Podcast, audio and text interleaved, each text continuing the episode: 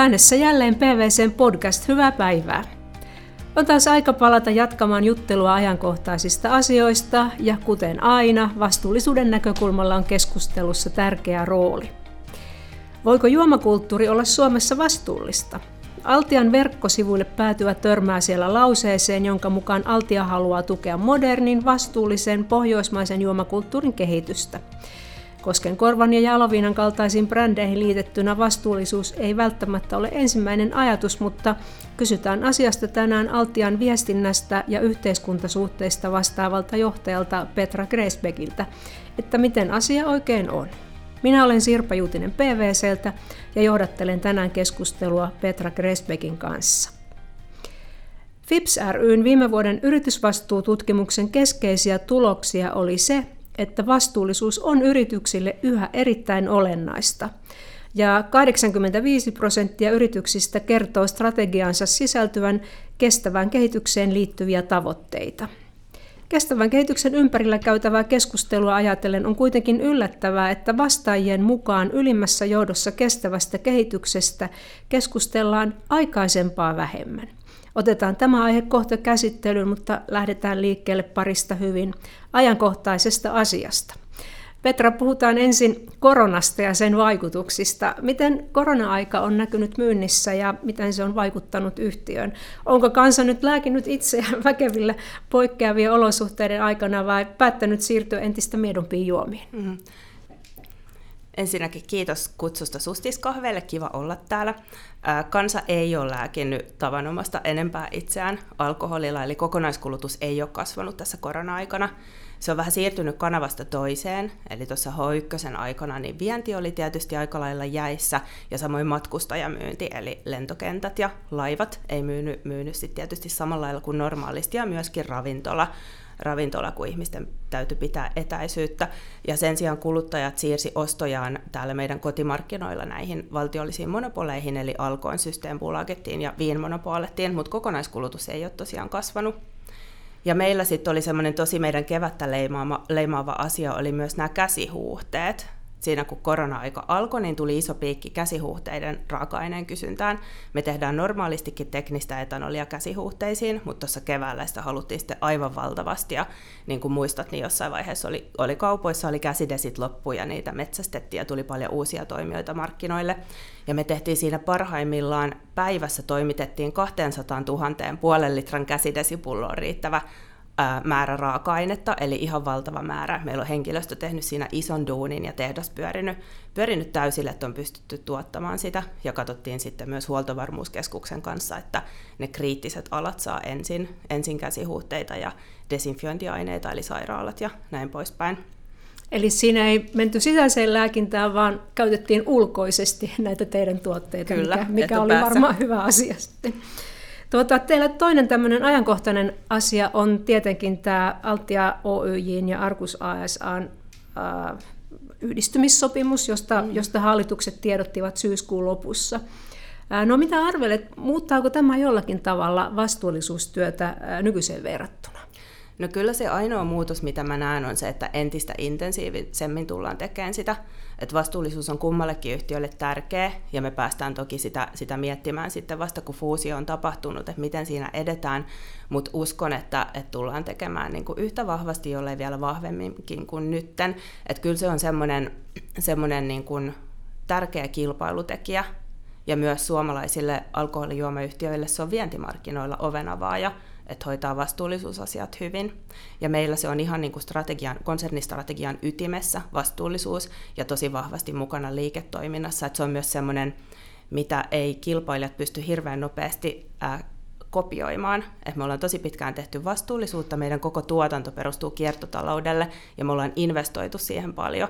Että jos miettii niin kuin kilpailukenttää, niin on tosi helppo kopioida jonkun vaikka vastuullinen pakkausstrategia tai jonkun kompensaatiostrategia, mutta sitten on paljon vaikeampaa ruveta kehittämään sitä kovaa ydintä, omaa vastuullista tuotantoa, mitä on tehty niin kuin vuosikymmenten ajan ja investoiden siihen, niin se on meille niin tärkeä ja meidän sitä aivan kovinta ydintä ja identiteettiä, niin se ei varmasti tule mihinkään katoamaan, vaan päinvastoin entistä vahvemmin on kehityksessä? No sitten tämä hiilineutraalius on päivän sana tietysti, ja Altiakin on ilmoittanut, että tavoittelee hiilineutraalia tuotantoa vuoteen 2025 mennessä, siis nopeammassa aikataulussa kuin koko Suomi, jonka tavoite on 10 vuotta pitemmällä.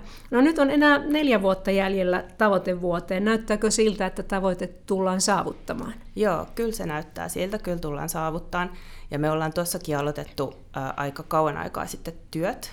Meillä on 2015 on rakennettu Koskenkorvan Tislaamon yhteyteen oma biovoimalaitos, ja sen ansiosta me ollaan jo nyt pystytty pudottaa meidän CO2-päästöjä yli puolella, ja me ollaan 60% höyryomavaraisia Koskenkorvalla. Tislaamo-prosessi on aika energiaintensiivinen, ja me muun muassa kuivataan tärkkelystä siinä prosessin aikana, niin siihen tarvii sitä höyryä, ja me pystytään sitä itse niin kuin biovoimalla tuottamaan siinä oman tuotantolaitoksen yhteydessä. Ja ne on sellaisia isoja juttuja, mitä me ollaan jo tehty, ja meillä on ihan vuosittaiset niin kuin toimenpiteet ja ne vähennykset suunniteltu, ja niitä tullaan seuraamaan.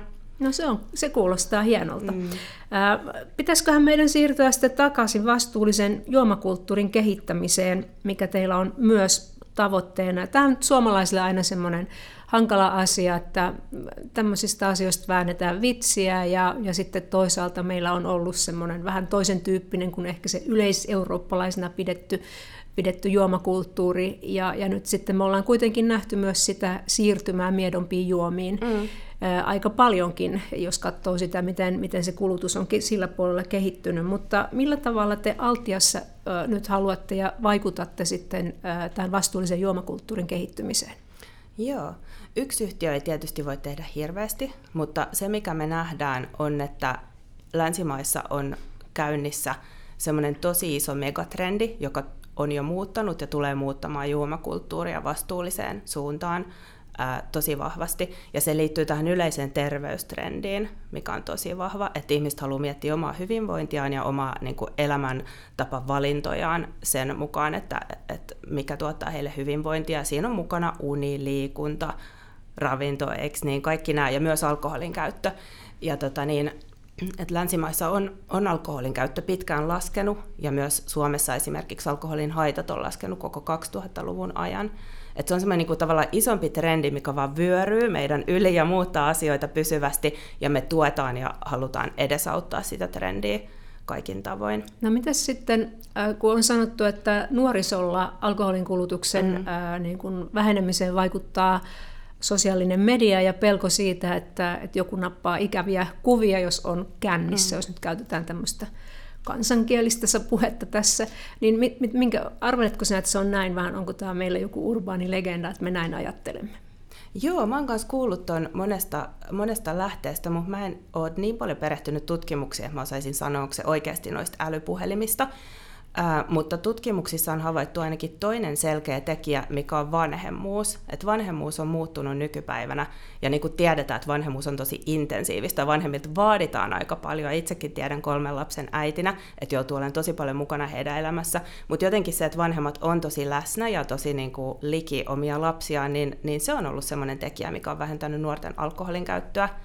Ja nuorten juominen on tosiaan laskenut myös koko 2000-luvun ajan, ja totta kai niin kuin uudet sukupolvet on ne, jotka muuttaa sitä kulttuuria pysyvästi, kun katsotaan tulevaisuuteen. Toisaalta se on myös polarisoitunut, että on yhä isompi joukko nuoria, on niin kuin fiksumpia ja raittiimpia, mutta sitten on ne, joille keskittyy ehkä ne ongelmat, ja siihen se on sitten semmoinen, mihin pitäisi pystyä puuttumaan. Mutta kyllä mä uskon, että juomakulttuuriin kun halutaan vaikuttaa, niin se on se iso terveystrendi, jota tukemalla pystytään tekemään se, ja sitten taas alkoholin haittoihin, niin kyllä niihin varmasti parasta ehkäisyä on se, että me panostetaan nuoriin ja lapsiin, että siihen mä uskon vahvasti. Nyt tässä tämän meidän podcastin alkupuolella olemme jo käsitelleet vaikka minkälaisia asioita, eli tämä vastuullisuuden vaatimus yrityksille on aika kova, eli se ei riitä, että kirjoitetaan raportti, vaan täytyy tehdä tosi paljon ihan oikeita asioita, jotta saadaan asiat paremmalle tolalle. Ja nyt mä sitten vielä seuraavaksi ottaisin esille hankintojen vastuullisuuden, joka sekin on niin kuin iso asia. Taustaksi vielä se, että Suomessakin pohditaan yritysvastuulain säätämistä, ja siinä ympäristöasioiden ohella ihmisoikeusasioista annettaisiin säädöksiä. Altian omien brändien suurimmat viininhankintamaat ovat Australia, Yhdysvallat, Chile, Espanja ja Etelä-Afrikka. Miten Altia pystyy varmistumaan siitä, että vastuullisuusasiat, mukaan lukien työolo- ja ihmisoikeusasiat, ovat näissä maissa kunnossa?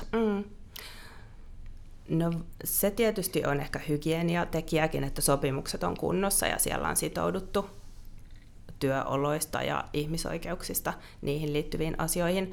Mutta sitten meillä on, mitä me käytännössä pystytään sitä niin kuin auditoimaan ja sitten puuttumaan asioihin ja kehittämään niitä pitkällä aikajänteellä, niin ne on tällaiset erilaiset sertifikaatit. Eli meillä on Reilu Kauppa, Fair for Life ja sitten me ollaan jäsenenä Amforin BSC:issä, mikä pyrkii just kehittämään työolosuhteita näissä riskimaissa. Ja siinä on jäseniä myös vähittäiskaupan yritykset ja esimerkiksi nämä pohjoismaiset alkoholimonopolit on siellä jäseniä. Me taidetaan olla ainoa niin kuin yritysjäsen juoma-alalla Pohjoismaissa. Ja se antaa meille työkalut ihan konkreettiseen auditointiin ja sitten just jatkuvaan kehitykseen. Että sehän on helppo ratkaisu, jos on tuottaja, jonka toiminnassa havaitaan ongelmia, niin helppo ratkaisu olisi pestä kädet ja vaihtaa tuottajaa, eikö niin? Mutta se on tosi lyhytnäköistä, että kyllä me nähdään, että siinä tilanteessa nimenomaan kannattaa pitää kiinni siitä tuottajasta ja tehdä tiiviimmin niitä auditointeja, keskustella, ottaa mukaan asiakkaat siihen keskusteluun ja pyrkiä kehittämään sitä toimintaa, koska se on ainoa tapa kohottaa niitä standardeja kautta linjan näissä riskimaissa ja muuttaa asioita. Onko vastaan tullut asioita, joita ei vaan yksinkertaisesti voi hyväksyä tai niin suuria epäkohtia, ja mitä te silloin teette? No semmoisia ihan tosi kriittisiä tilanteita ei ole tullut vastaan. Miksi mä lasken esimerkiksi lapsityövoiman tai orjatyövoiman, että semmoista ei ole ilmennyt. Että se ehkä kaikkein tyypillisin noissa viinimaissa on se, kun sadonkorjuaika on tosi intensiivinen ja tosi työvoimavaltainen, että silloin tarvitaan porukkaa sinne viiniviljelmille. Niin siinä saattaa tulla tämmöistä, että tehdään ylitöitä ja sitten ollaanko niistä maksettu kunnolla ja ollaanko mietitty sitten tauot ja kuinka monta päivää ihminen saa tehdä putkeen töitä ja muuta. Ja siinä ehkä haaste on myös se, että ne henkilöt, jotka tulee töihin sadonkorjuuaikaan, niin he haluukin tehdä intensiivisesti töitä sen ajan ja ehkä elää niillä rahoilla sitten loppuvuoden, mutta se pitää kuitenkin järkevästi järjestää ja pitää maksaa työstä. Niin nämä on ehkä sellaisia, varsinkin maissa, missä on paljon siirtotyöläisiä, tulee ehkä naapurimaista sadonkorjuuajaksi töihin, tai missä on paljon paperittomia siirtotyöläisiä, niin silloin voi näitä ongelmia ilmetä. Nyt mä olen, Petra, kysellyt sinulta hankalia kysymyksiä jo sen verran, että painetaan jarrua hetkeksi ja pidetään pieni tauko. Ehkä otamme tässä välissä myös kupin kahvia. Mutta tuota pikaa jatketaan PVC-podcastin parissa. Kannattaa pysyä kuulolla, sillä kyllä niitä kiinnostavia kysymyksiä on vielä tauonkin jälkeen.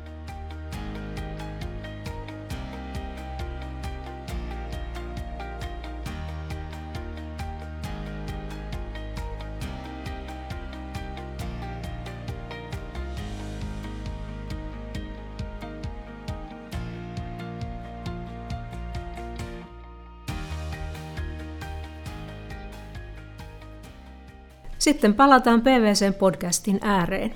Tällä kertaa vieraanani on viestintä- ja yhteiskuntasuhdejohtaja Petra Gräsbeck Altia Oyj:stä. Jutellaan tällä toisella puoliskolla sijoittajien vastuullisuusodotuksista sekä ilmaston ja Itämeren hyväksi tehtävästä työstä. Mutta sitä ennen on vielä pakko palata yhteen asiaan, jonka Petra jo otit tuolla vähän sivulauseessa esille aiemmin, eli kiertotalous. Sehän on yksi näitä isoja vastuullisuuskysymyksiä tällä hetkellä ja liittyy myös ilmastonmuutokseen ja siihen, kuinka sen hyväksi sitten asioita hoidetaan. Kerro vähän teidän kiertotaloushankkeista. Joo, eli meidän koko tuotanto käytännössä perustuu kiertotaloudelle. Koskenkorvan tislaamo on se meidän tuotannon ydin ja siellä tehdään meidän pääraaka-aine eli viljaviina, mitä me tuodaan sitten tai tehdään siitä tuotteita eri markkinoille ja vientiin ja kautta linjan. Ja Koskenkorvan tislaamo on kehitetty tosi pitkään, eli siellä on jätteiden kierrätysaste on 99,9%. Voi harmin paikka sitä yhtä Kyllä. pientä prosentin sadasosayksikköä. Joo, just näin. Ja jos miettii, se meidän raaka-aine on ohra, kotimainen ohra. Me ostetaan noin 1/3 myyntiin tulevasta ohrasadosta vuosittain, ja se kotimainen ohranjyvä, kun se tulee sinne meidän tislaamolle, niin siitä tehdään osittain viljaviinaa, sitten tehdään osittain teknistä etanolia, mikä menee just näihin käsihuuhteisiin tai esimerkiksi maalämpöpumppujen nesteeksi. Ja sitten siitä tehdään tärkkelystä ja eläinrehujen raaka-ainetta. Ja siitä jyvästä jää jäljelle kuori, mikä on noin 10% siitä jyvän painosta. Ja se kuori me poltetaan meidän omassa biovoimalaitoksessa, mistä me saadaan höyryä tislaamoprosessiin. Ja vielä sieltä biovoimalaitoksen uunin luukusta, niin me otetaan tuhkatkin pesästä, ja ne käytetään sitten lähipelloilla lannoitteena, mistä meille tulee uusi ohrasato. Eli se on todella kaunis ja täydellinen kiertotaloustarina, ja sitä me ollaan pitkään kehitetty ja paljon siihen investoitu. Ja me mietitään kokonaisvaltaisemminkin tätä hiilineutraalia kiertotaloutta meidän toiminnassa. Rajamäellä meillä on toinen tuotantolaitos, tai meidän alkoholijuomatehdas, ja siellä me omistetaan metsää, semmoinen alue, joka vastaa 1500 jalkapallokenttää. Me otetaan sieltä pohjavettä yhdestä lähteestä meidän tuotteisiin, joka on täysin käsittelemätöntä, niin me ollaan haluttu suojella sitä pohjavesialuetta metsäomistuksilla. Siellä on osittain suojeltua suota ja siellä on yli 100-vuotiaista metsää, ja me ollaan just tehty tästä metsäalueesta semmoinen arvio, että paljon se sitoo hiiltä, ja nyt tehdään metsänhoitosuunnitelma, että pystytään sitomaan tai kiihdyttämään sen hiilen sitoutuvuutta siihen metsäalueeseen seuraavien vuosikymmenten aikana. No se olikin kiinnostava kiertotaloustarina. Ja voisin kuvitella, että sijoittajiakin se kiinnostaa. Altian suurimmat omistajathan ovat valtion kehitysyhtiö Vake sekä joukko institutionaalisia sijoittajia, kuten Ilmarinen, Varma ja Veritas. Minkälaisia ESG-odotuksia sijoittajat ovat esittäneet Altialle? Yllättävän vähän, ehkä kahdesta syystä. Me ollaan oltu sen verran pieni yritys, että me ei uida automaattisesti näihin kansainvälisiin reitingeihin ja rankingeihin. Ja sitten toisaalta me ollaan raportoitu jo 10 vuotta GRIin mukaan, ja me ollaan valittu, että me raportoidaan tosi laajasti ja tosi läpinäkyvästi, niin sijoittajat löytää aika helposti meistä kaiken sen vastuullisuustiedon ja datan. Me ollaan lisäksi päätetty, että me raportoidaan myös H1-liiketoimintakatsauksessa aina vastuullisuuden pääluvut, ja meidän jokaisessa kvartaali-infossa niin me puhutaan vastuullisuudesta, että kiinnostaa se yleisöä tai ei, niin se on meille itsellä niin semmoinen intohimo-aihe. Niin ehkä siitä syystä meistä löytyy hyvin dataa, niin sitä ei ole niin kuin sillä tavalla erikseen kysytty. Mutta sitten meillä on myös näiden institutionaalisten sijoittajien lisäksi, niin meillä on yli 20 000 suomalaista yksityissijoittajaa, ja heitä kiinnostaa vastuullisuus. Et siksi me pyritään kertomaan siitä vuoden ympäri meidän omissa kanavissa, mitä me tehdään sen eteen. Tuosta onkin hyvä niin kuin jatkaa tähän yhdistymissopimukseen, joka julkistettiin syyskuun lopussa, eli Altia Oyj ja Arcus ASA muodostavat jatkossa Anora Groupin.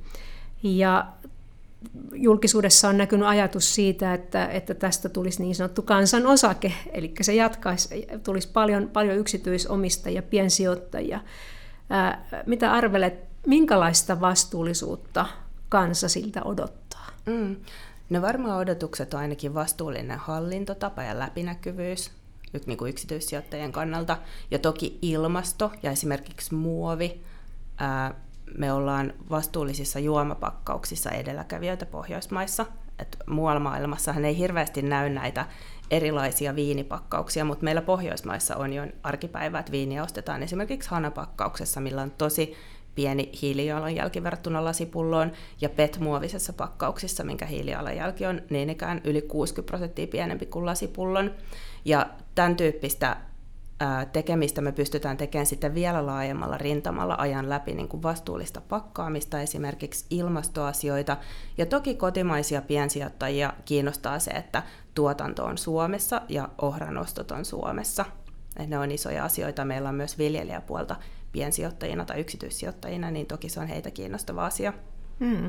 Näin varmaan on. Ja onhan se varmasti niin kuin mukava ajatus, että pystyy tällaisia perinteisiä brändejä, joihin liittyy vähän tarun hohtoakin, kuten vaikka just Koskenkorva ja Jaloviina, niin voisi sanoa, että tässä niin kuin rapujuhlien snapsit on vähän niin kuin omasta firmasta. Juuri sitten. Näin, kyllä. Mutta lupasin tuossa alkujonnossa, että palaamme siinä esittämään niin FIPS ry:n tutkimuksen tulokseen, jonka mukaan jo 85% yrityksistä kertoo strategiaansa sisältyvän kestävään kehitykseen liittyviä tavoitteita.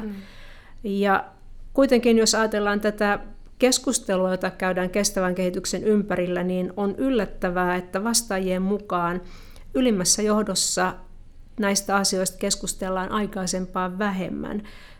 Tämä on jotenkin hämmentävä tulos, ja miten haluaisit tätä kommentoida, ja miten itse asiassa teillä Altiassa on asianlaita? Joo. Mä en osaa sanoa, miten toi yleisesti, mistä tuommoinen ristiriita voi tulla, mutta meillä kyllä, jos miettii vaikka johtoryhmän kokouksia, niin vastuullisuudesta keskustellaan kyllä joka kerta, että meillä tavallaan vastuullisuus ei ole sillä tavalla erikseen johdettu asia, vaan se elää niin tiiviisti liiketoiminnoissa ja niiden tavoitteissa. Jos miettii tuota kiertotalousta, niin se on aivan meidän tuotannon niin kuin kovinta ydintä. Ja toinen on just nämä pakkaukset, missä me ollaan niin kuin ympäristöystävällisten pakkausten edelläkävijöitä, ja sitten toisaalta vaikka uutuustuotteet ja innovaatiot. Et meillä tulee noin 100 uutta tuotetta markkinoille vuosittain, ja joka ikisessä, kun tehdään sitä innovaatioprosessia, niin mietitään, mitä tämä tuo vastuullisuuteen. Onko se luomu, onko se miedompi, onko se alkoholiton, onko se vegaani, onko sillä eettinen sertifikaatti. Et väittäisin, että jokaisessa on jotain vastuullisuuskulmaa otettu huomioon, että muuten sitä uutuustuotetta ei kannata tehdä, niin se elää niin tiiviisti siellä meidän liiketoiminnoissa ja heidän niin kuin tekemisessä, että se kyllä ui jokaiseen johtoryhmän kokoukseen. Et viimeksi, nyt ehkä viime viikolla taidettiin puhua just Koskenkorvan tislaamon hiilidioksidi, päästövähennystavoitteista ja sitten pakkauksista. Meillä alkaa tulee nyt kierrätysmuovia näihin pettipulloihin ja pyritään siinä niin kuin nopeampaan kehitykseen kuin mitä EU velvoittaa yrityksiltä. Niin kyllä se on siellä joka kerta. Ja niin kuin sanoin, se on meillä vähän semmoinen intohimo-aihe, että kyllä se on aina keskusteluissa. No, mutta meillä on siinä hyvin kaupalliset driverit ja hyvin niin kuin liiketoiminnalliset driverit, että se ei ole erillinen osa meidän toimintaa. Puhutaan vielä ilmaston ja Itämeren hyväksi tehtävästä työstä lisääkin. Eli Baltic Sea Action Group ja Altia ovat tehneet yhteistyötä jo vuodesta 2015. Mitä tämä työ käytännössä on? No, tähän mennessä me ollaan tehty tämmöisiä pilottihankkeita eri sopimusviljelijöiden tiloilla, missä on tutkittu sitä, miten viljelykäytänteillä voidaan sitoa hiiltä maaperään, ja samalla se vähentää Itämeren rehevöitymistä, kun ravinteet ei niin helposti valu sit pelloilta ja päädy mereen. Mutta nyt me ollaan laajennettu yhteistyötä ja lähdetty tutkimaan tosi vahvasti tämmöistä uudistavaa maanviljelyä. Se on vähän uusi termi. Synonyymejä on myös hiiliviljely ja regeneratiivinen viljely. Ja se on nyt uutta, mutta tulevaisuudessa varmasti valtavirtaa, että hyvin yksinkertaisillakin metodeilla pystytään sitomaan hiiltä maaperään sen sijaan, että sitä vapautuisi maanviljelyn yhteydessä. Ja Baltic Sea Action Group on laskenut, että jos kaikki maailman viljelijät toimisivat näin, niin me pystyttäisiin sitomaan yli 300 miljardia tonnia hiiltä maaperään, mikä on saman verran, mitä se vapautuu nyt 10 vuodessa. Ja tässä me ollaan tehty nyt tämmöinen ensimmäinen pilottihanke ja tuote, että tänä kesänä Jari Eerola-niminen viljelijä on viljellyt uudistavasti ohrasadon hänen pellolla, ja sitten Baltic Sea Action Group on auttanut ja varmistanut ja auditoinut, että se sato on tosiaan viljelty oikein. Ja me ollaan nyt puitu se ja tislataan parhaillaan, ja siitä tulee tämmöinen Koskenkorva Vodka Climate Action tuote, ensimmäinen vodka, mikä on viljelty regeneratiivisesti, joka tulee sitten markkinoille ensi vuonna. Mutta tämä on meillä nyt semmoinen uusi pitkän aikajänteen projekti, ja toivotaan, että tämä laajenee ja tulee niin kuin tulevaisuudessa isoksi asiaksi. Suomessahan viljelijät on tosi edistyksellisiä ja muutenkin käyttää ihan maailmanluokan menetelmiä, ja he on kiinnostuneita tämmöisestä uudesta työstä myöskin ilmaston hyväksi. Me ollaan luvattu, että me koulutetaan meidän omat sopimusviljelijät nyt tässä 5 vuoden kuluessa tähän hiiliviljelyyn, ja meillä oli ensimmäinen koulutus tänä vuonna, ja siihen oli tosi iso kiinnostus. Et meillä on 1500 viljelijältä ostetaan ohraa, ja tosiaan 3/3 vuosittain myyntiin tulevasta ohrasadosta, niin sillä on vaikutusta, että miten se ohra on viljelty. Ja nyt kun käy joku ensi vuonna Alkossa, niin voi valita sieltä mahdollisesti tuotteen, jossa on sitten ilmastonmuutos otettu hienolla tavalla huomioon. Kyllä. Se on sitten kuluttajien käsissä siltäkin osin. Puhutaan vielä pieni hetki Altian vaikutuksista yhteiskuntaan, niin kuin laajemmin yhteiskuntaan. Että ainakin valmistajatuloverot nyt tulee ensimmäisenä mieleen, työllistäminen, raaka-aineostot. Ja nämä ovat kaikki taloudelliseen hyvinvointiin vaikuttavia tekijöitä. Mutta alkoholin kulutuksesta seuraa yhteiskunnalle myös kustannuksia silloin, kun se lisää tapaturmia, heikentää hyvinvointia ja terveyttä ja niin edelleen. Altialla on, kuten nyt ollaan sinulta Petra kuultu, niin hyvä yritysvastuuohjelma ja hyvin kunnianhimoiset tavoitteet, mutta riittävätkö ne kompensoimaan alkoholista aiheutuvia haittavaikutuksia? Alkoholihan on nautintoaine ja se on ristiriitainen elintarviketuote myöskin, että meidän yhteiskunnassa suhtaudutaan siihen ristiriitaisesti. Se liittyy meillä tämmöisiin juhlahetkiin ja sosiaalisiin hetkiin ja ehkä tämmöisiin arjen niin kuin siirtymäriitteihin, vaikka kun siirrytään arjesta viikonloppuun tai töistä kesälomalle, ja silloin niin kuin vahva kulttuurinen asema myös täällä meillä Pohjoismaissa, mutta sitten toisaalta sillä on myös haittoja. Alkoholin haitathan on laskenut koko 2000-luvun ajan, mutta toki niitä vielä on, ja sen takia alkoholia reguloidaan tosi vahvasti, et en tiedä onko toista näin vahvasti reguloitua tuotetta, että siinä on hyvin reguloitua niin kuin verotuksen avulla hinta ja saatavuus, mainonta ja näin poispäin, ja ikärajat, että minkä ikäiset saa alkoholia käyttää, ja me sitten vielä yhtiönä me niin kuin itse reguloidaan itseämme silleen, että me toimitaan sekä lain niin kuin kirjaimen että hengen mukaisesti ja sitten vielä piirun verran tiukemmin siitä, jos miettii esimerkiksi mainontaa, niin halutaan olla tosi vastuullisia. Et sillä tavalla me pelataan. Mun on toki niin kuin poliittisia päätöksiä, sellaisia yhteiskunnallisia päätöksiä, että kun meillä tämmöinen tuote yhteiskunnassa on, että miten me sen kanssa sitten toimitaan, ja me halutaan siinä niin kuin vastuullisesti toimia. Mutta niin kuin sanottu, niin tuo juomakulttuuri on menossa vastuulliseen suuntaan, ja on iso megatrendi, joka asioita muuttaa.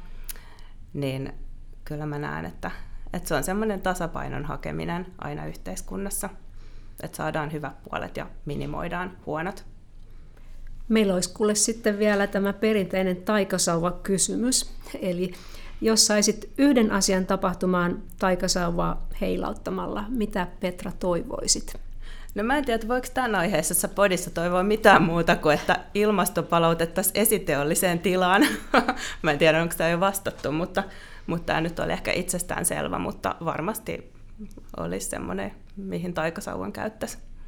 Sillä ainakin olisi laajoja vaikutuksia sitten tähän meidän nykyisiin niin kuin vaikeisiin haasteisiin. Kyllä. Mutta tällä kertaa PVC:n podcastin vieraana oli Petra Gräsbeck, Altia Groupin viestinnästä ja yhteiskuntasuhteista vastaava johtaja. Puhuimme Altian vastuullisuudesta ja sen tavoitteista, vähän muustakin. Minä olen Sirpa Juutinen PVC:ltä ja palaan taas pian uudella podcast-jaksolla.